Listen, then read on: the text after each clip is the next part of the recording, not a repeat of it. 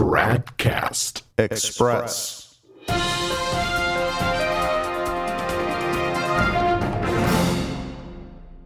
TRADCAST Express. It's Monday, April seventeenth, twenty seventeen. Happy Easter, everyone. Most people probably missed it because of Easter preparations, but we didn't. On Holy Saturday, April fifteenth, Pope Francis preached a sermon in which he claimed that our Lord rolled back the big rock in front of his tomb. Here's what Francis said verbatim. Quote, "In the resurrection, Christ rolled back the stone of the tomb, but he wants also to break down all the walls that keep us locked in our sterile pessimism and our carefully constructed ivory towers that isolate us from life, and our compulsive need for security and an boundless ambition that can make us compromise the dignity of others." Unquote. Christ rolled back the stone of the tomb? Nonsense. It was an angel.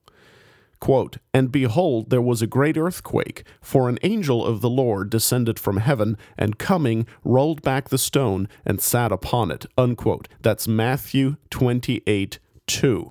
In the famous traditional Catholic Haydock commentary on sacred scripture, we read, quote, "The angel did not remove the stone to afford a passage to Christ when he arose, for Christ most certainly arose before the angel appeared.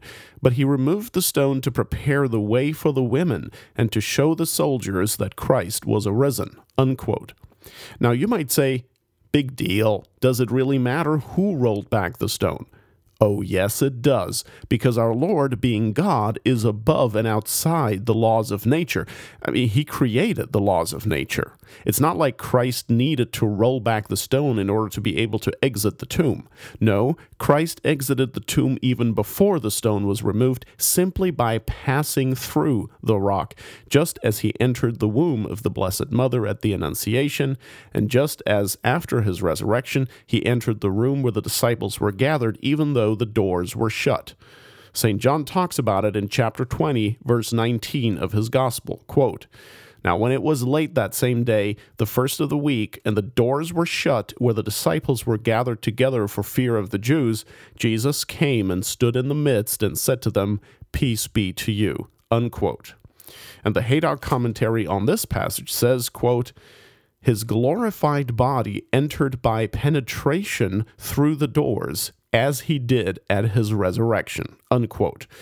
And for Francis to say that Christ rolled back the stone of the tomb calls all of this into question, not directly, of course, but by inference. Then uh, the so-called Pope Emeritus, Benedict the sixteenth, turned ninety years old on Easter Sunday. Now, for all those who are perhaps now reminiscing about how wonderful things were under the great Orthodox Pope Benedict, we put a little birthday present together for him on our blog. See the entry dated April sixteenth, which lists forty-nine reasons why his birthday is really nothing to celebrate.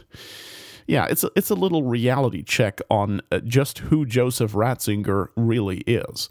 See, a lot of people are taken in by by beautiful externals, right? Eloquent Latin, uh, lots of incense, and, and that veneer of, of dignity and orthodoxy.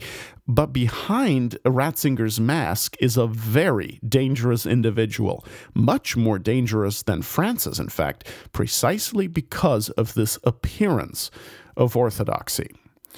For example, did you know that Joseph Ratzinger was tagged suspect of heresy by the Holy Office under Pope Pius the twelfth as early as the nineteen fifties?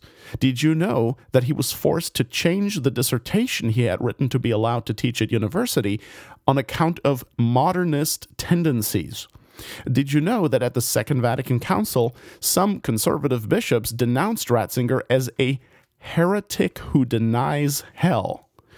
Did you know that his nineteen sixty-eight book, Introduction to Christianity, was banned by Cardinal Wyszynski in the Archdiocese of Warsaw, Poland, for being a danger to the faith? Did you know that Joseph Ratzinger denies the dogmas of the bodily resurrection of Christ, infant baptism, no salvation outside the church, and papal primacy, for example? Now, I could go on and on, but it would get really boring. See our blog post entitled Pope Emeritus Benedict the sixteenth Turns ninety, and find all this information with the necessary documentation, all collected and linked there for you. It's novus ordo watch dot org slash wire. novus ordo watch dot org slash wire. Joseph Ratzinger is not a Roman Catholic. So if you were throwing a birthday party for the great Pope Benedict, I've got four words for you. The party is over. TRADCAST Express is a production of Novus Ordo Watch. Check us out at trad cast dot org, and if you like what we're doing, please consider making a tax-deductible contribution at novus ordo watch dot org slash donate.